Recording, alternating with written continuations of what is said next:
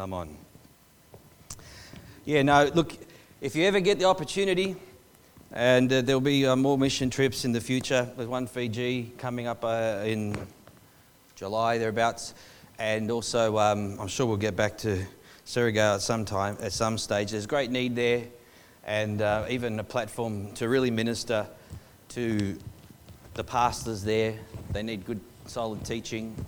And so um, that's something I think that we could even help and contribute to going forward as a church.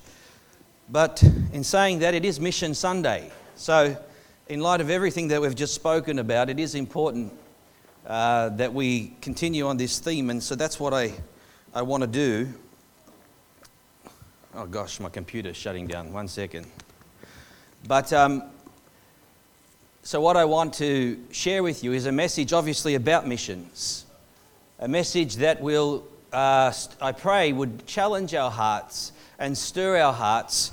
Um, because let's, let's, face it, missions is a very central and important thing for the, the, the church of Jesus Christ, for the body of believers that we are, and for us as individually. In some capacity, we all have a role to play. And that's what I want to show you also in the scriptures today as well as we look at this because we can't ignore the fact that Jesus' last words were go. Go into all the world and preach the gospel. And so there's a message that we have. And when we, it's very easy, easy for us to be insulated, to be uh, inward focused. But once you begin to just go outside and preach the gospel, whether as the team do on the streets and uh, share the gospel as we do from day to day. And then when we get the opportunity to go on a mission trip like this, it really does have a wonderful impact where you can serve others, but also you, you know, not only do you give of yourself, but you receive as well. And so, uh, and so the overall experience is really a great blessing. But above all, it's to not only to edify and minister to the saints, but the emphasis being is to preach the gospel. That's what I said when I, before I, I went there. I said um, that they must set up for us a platform where we can preach. And so they did that over four nights and um, in different places of the city. And uh, we were able to, to, to proclaim the gospel. And uh, we had the, the liberty to just preach Christ and to see some folks uh, that were just visiting and coming in and then responding. Uh, the, and the manner that they did was just such an encouragement.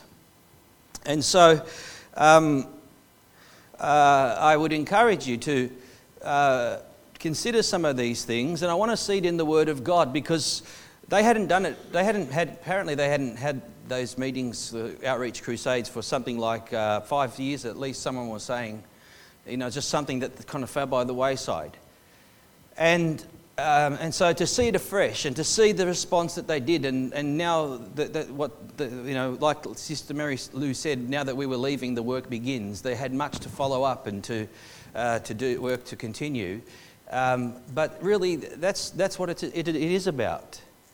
And so it was a great privilege to be a part of that. But I just want to uh, stir our hearts this morning and uh, and and share with you from the Word of God. Just briefly, I know we're, we're running a little bit over time this morning, but I've got to share something in relation to missions because Jesus has commissioned us to a mission. That's the fact. That was what he sent his 12, he trained 12 men and then released them once they were baptized and filled with the Spirit to go into all the world and to preach the gospel. And so this was the focus. This was the whole emphasis. It was missionary. It was uh, uh, to evangelize. It was to go. And so, uh, in, in light of that, that is always uh, uh, there for us to consider and to take note of. And all of us are called in one way, shape, or form to be a part of this, um, as we will see. But you see, it's a serious mission.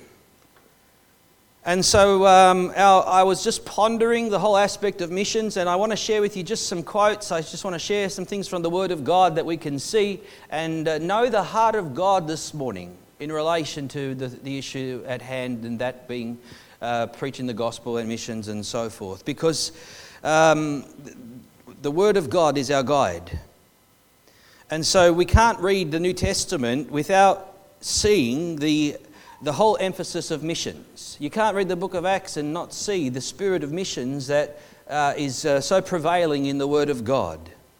And one man said, The Spirit of Christ is the Spirit of missions. And the closer we get to Christ, the closer we get to the heart of God, the more we understand the needs that are there and how we can contribute and be a part of that.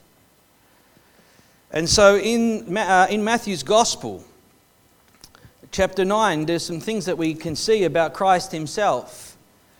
Now, I must say as well, the sign of a healthy church is a church that is focused on missions. And I don't mean just in a token sense, I mean in a sense where there's active uh, contributions, there's active participants and involvement and, uh, uh, in these things. I came from a movement in which, you know, we, uh, from, you know, it was from 1970 out of the Jesus movement that had no churches to grow in 50, 40 years, 50 years to 2,500 worldwide. So I grew up in an atmosphere of, of some of these things. Like I said to Colm, when I when I, after they did that uh, outreach crusade and I preached, I said to Colm, this was in my DNA. This is actually what I grew up with. This is what I did and what uh, was put into me and, depart, and deposited in me as a, as a young Christian. And, and so just to have that, maybe Colm saw me a little bit more in my element too, because that's where my heart also beats, is to be able to do some of those things and to have had that privilege was, was a wonderful thing. But we all can because this is the heart of Christ. And I want to read just in Matthew 9 where Jesus he says these words.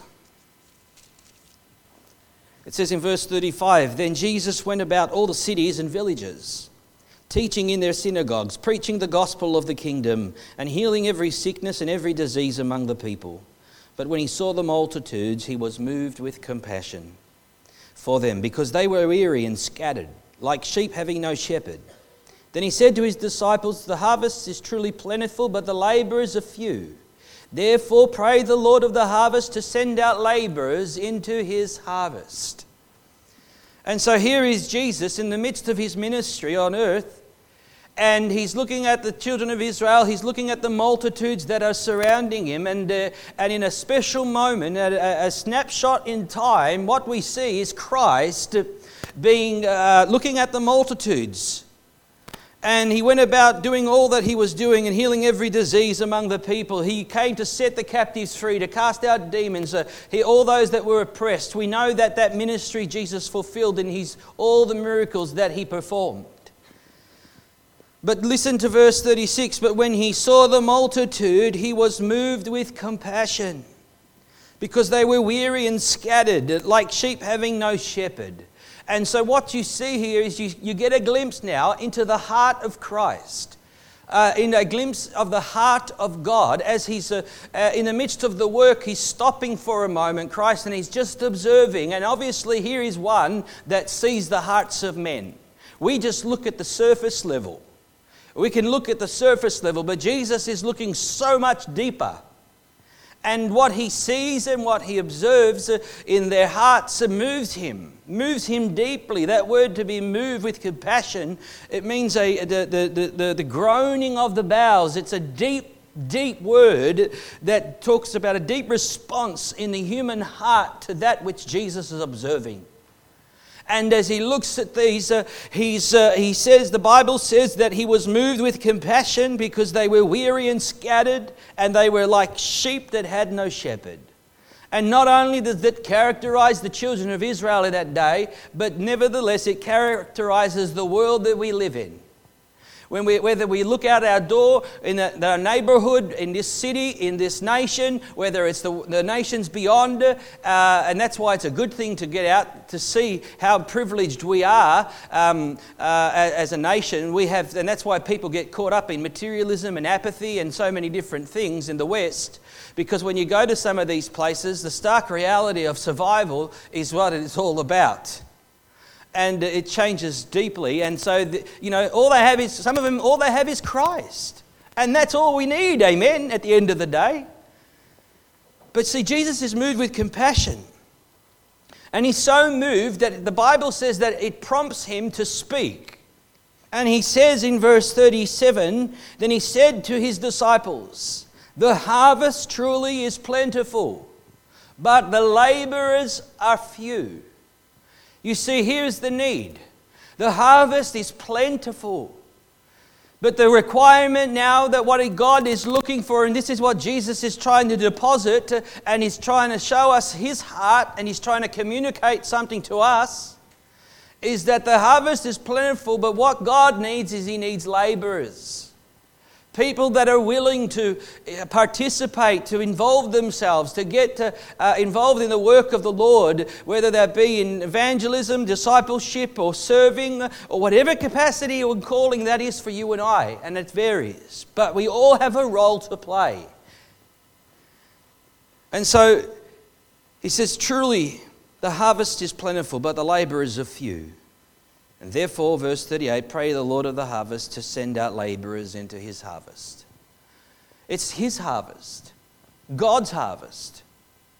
And we are being called by God to have the privilege of laboring in that harvest, to give ourselves to that work.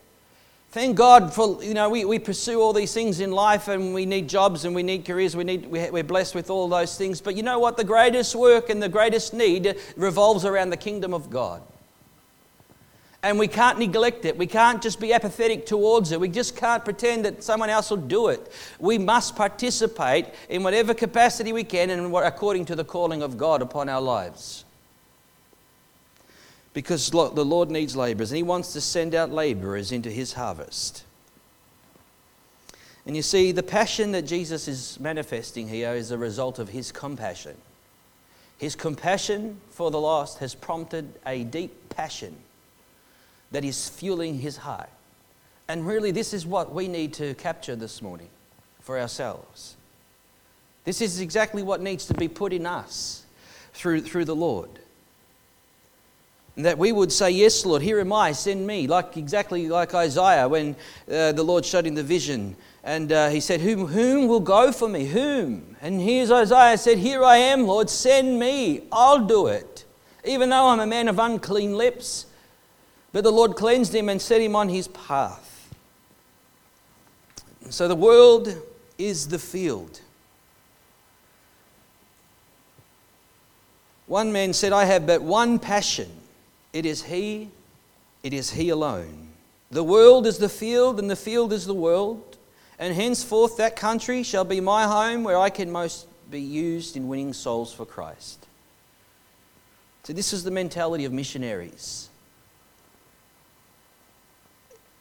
One man said about it, even revival. He said, in every revival, there is a re emphasis of the church's missionary character. And it's true. I remember speaking to Aaron Morgan about this, and he said, A church that is healthy, that is God is moving, that is revitalized, will always ultimately find its end and expression in missions. And it must. Because that's where God is. He's going to move us in that direction in one form or another to, to, to minister and to move, and especially when in a nation like Australia where we do where we are blessed, where we do have, where our finances, when we give, can have great impact and contribution in these, some of these third world nations. So we can't ignore that. So he says there's a re emphasis of the church's missionary character. Men return to Calvary, and the world is seen afresh through the eyes of Christ. That's what I'm trying to show us this morning through the text. The infinite compassion of Christ fills the heart, and the passion evoked by Calvary, demands the whole wide world as the fruit of his sacrifice. And so, therefore, we now actively serve the Lord in this capacity. We say, Lord, not my will, but your will be done. Lord, let your heart be my heart. And when we pray these prayers, these are the things that God's going to deposit in us. And so the issue of passion and vision in the Christian life is, is so important. It was William Booth, the founder of the Salvation Army, a, a, a, uh, the general of the Salvation Army. Now it's just the social organisation that is impotent, you know, the salvos. Like, what's that? The Salvation Army was an army that marched in the streets of England and preached the gospel of Jesus Christ and had eggs, urine, you name it, everything thrown at it in, in, as they bore the reproach of Christ. And it, God sought to bless that movement, and it grew rapidly into a missionary movement. It lost its way, as many movements do. But that doesn't negate the fact of what God has done through them. And, um, and, uh, and it was William Booth who said to Queen Victoria, I don't know which one I was, said to the Queen, he says, Some men's passion is gold. Some men's passion is fame. My passion is the souls of men. And I hear that and I know I get convicted. I, it causes me to reassess. But this is, this is, these missionaries, this is what was at work in their heart and why God was able to work so mightily in and through them. It's a passion. One man said, Tell the students to give up their small ambitions and come eastward to preach the gospel of Christ. This was Fraser, Francis Xavier. He was a missionary to India, Philippines, and Japan. And so, obviously, these things stir us. But it's not enough just to be moved. Amen? Jesus was moved with compassion. We can be moved as well, but that, that has to lead to action. It has to lead to uh, somehow us to act. And so, uh, act we must. Sympathy is no substitute for action. And so we must be, we must participate. It was Leonard Ravenhill, that great revivalist preacher. He said, We Christians are debtors to all men at all times in all places. But we are so smug to the lostness of men, we've been living in Laodicea, lax, loose, lustful, and lazy. Why is this? Why is there this criminal indifference to the lostness of men? Our condemnation is that we know how to live better than the way we are living. And it's true, we live in a nation, let's be honest, it's so easy just to get lax and lazy. Because, you know, well, we've got everything. I know we struggle, we've got to make ends meet, but when you compare and see the rest of the world, we have so much, church. And it's so easy to be lulled. Prosperity, as we know, is, the da- is a danger. That's what happened. It was, it was the danger to Israel. God blessed them so abundantly, and yet in their prosperity, they would uh, drift away and depart from the Lord. This is a reality. And we're no different. And we've got to make sure as we serve the Lord as well in this generation that we're a part of, that we are geared in this way because we can fall into this trap as well. And, I, and I'm sure to some degree we all can acknowledge that and confess it. I know I can. And so I pray that we can see the need, that we can see some things differently. You know, one of the things people say is, well, you know, I'm not really a talented person. You know, who am I? And, I, you know, I, and this is one of the messages I preached in one of the youth meetings about being inadequate. You know, God delights in using inadequate people.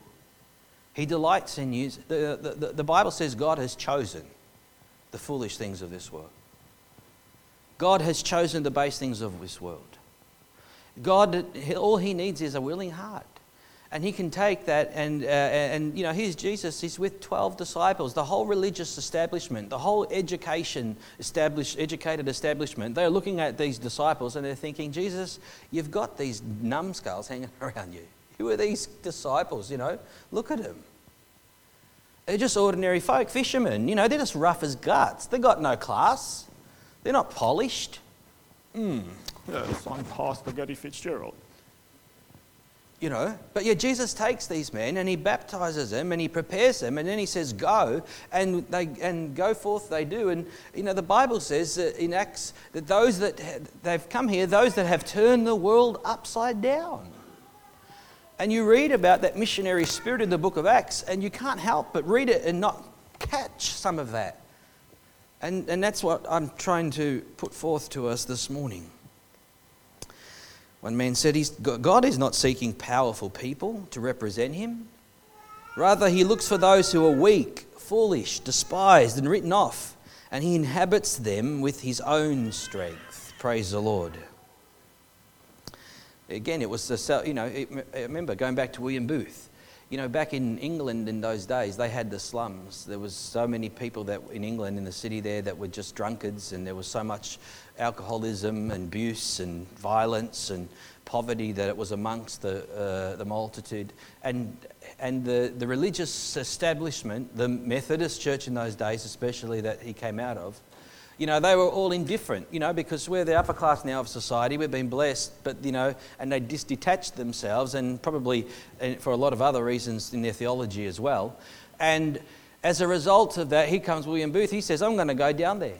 I'm going to preach the gospel. And, God, and here are all these people getting saved and set on fire and going out preaching the gospel of Jesus Christ.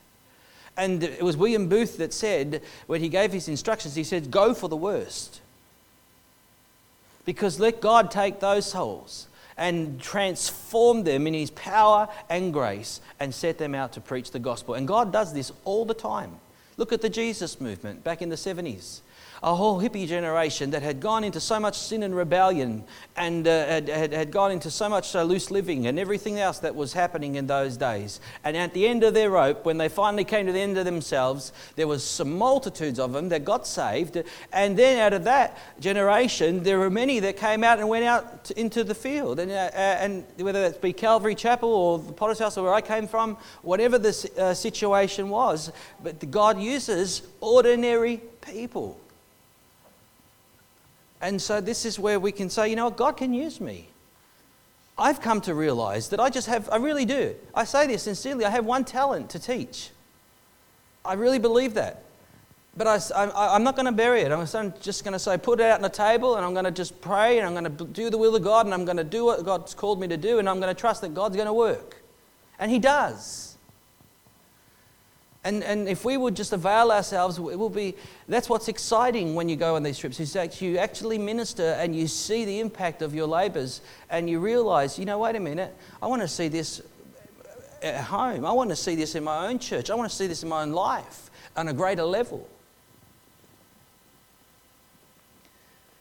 And so we all have a role to play. You know, let me share this when we talk about missions. Because, you know, not everyone's called to go in the sense overseas or do this and do that. I understand that. But, you know, there's a story in the Bible where King David, and um, this, he, he has gone out for battle and Ziklag's been raided and everything's been taken. And they come back, and the hearts of the people is absolutely distressed. The Bible says that they were so angry and distressed that they were going to take up stones, and they spoke about stoning David. And David, the Bible says, strengthened himself in, in the Lord. And, and then what happened was there was a certain group that were so distressed and they were so, you know, they just stayed back. And then there was a group that went to search for them and to, to fight. And the Lord obviously caused them to recover all. And they came back to Ziklag. And then that, that group said, Well, you know what? We've got everything, but you know what? They can't share in the blessings. And David uh, said, No, no, no, no, no, wait a minute he said these words. He, in, in um, actually, let me read it to you. In uh, uh, 1 Samuel chapter 30, verse 24, David says, But as his part is who goes down to the battle, so shall his part be who stays by the supplies. They shall share alike. Or, in other words, as a congregation and as we participate, there are those that are called, but there's those that can give. You know, there was a, there was a, there was a family in, the, in, in Surigao, which was generally very poor, but there was a, a, a family that was well off, or, you know, in, in, in, in the relative sense. And I thought, you know, God wants to bless people, business people.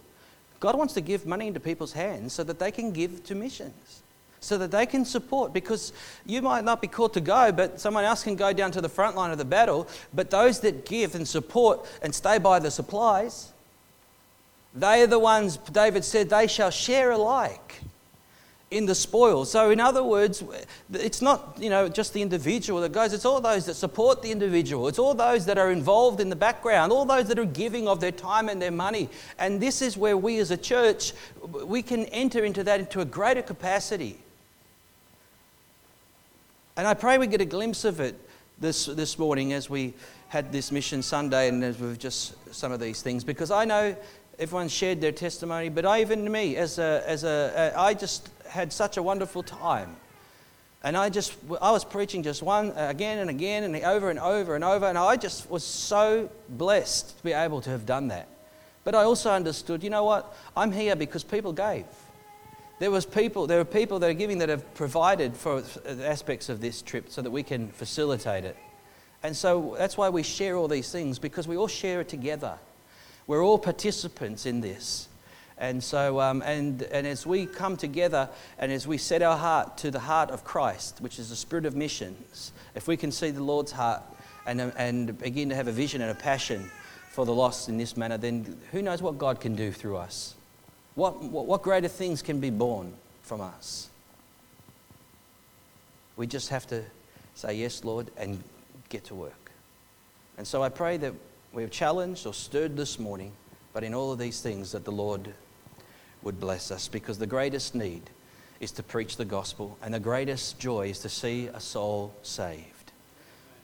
You know, I, we talk about this particular one individual, at, at, and she caught my attention at the beginning. And to have seen Barbara minister over the course, and then me have the opportunity, then I saw her at the end weep in the arms of Colm. And when she wept in my arms, she was sobbing, sobbing. But it, it was, it was so, so wonderful. And there were so many other instances of people that were touched through the gospel and through preaching and through ministering the word. And, and you know, that's what it's all about. That is the heart of God. That's the joy of the Christian life. And I pray in this nation, because Australia, oh, it's, it's hard. It's hard hearted. This nation trusts in so much other things. But I tell you, one day God's going to humble this nation. And I, I, I believe it. And whatever it takes for people to come out of this, their, their stupor, to realize that there's something more to life. There's eternal life, there's eternal judgment, there's heaven, there's a hell, there's a Christ. And when, whatever, and I don't care how dark it gets, all I know is the darker it gets, the greater the capacity is for the light to shine. And I want to be part of it. I want to be here. I want to preach the gospel. And that's what we need to be doing. And we pray the Lord bless us. So let's do that. Let's pray this, this, uh, this morning as we conclude. Father, we just thank you, Lord, for your word. God, for your heart. God, we, we had such a wonderful time of ministry in the Philippines, Lord, and the need is great, but Lord, we were blessed. And Lord, I just thank you that we can come back here and share these things, Lord, with the brethren. And Lord, that which uh, was deposited in our hearts, that we can, Lord, I give that to them. My God, God, work in our hearts. Let us see the need. Let us, Lord, give of ourselves. Let us, Lord, also be not just moved with compassion, but God moved to action. And whatever capacity that may be, Lord. But let us all be participants. God, in this, in this mission to go into all the world and preach the gospel of Jesus Christ. Oh God, this I pray in Jesus' name. Amen.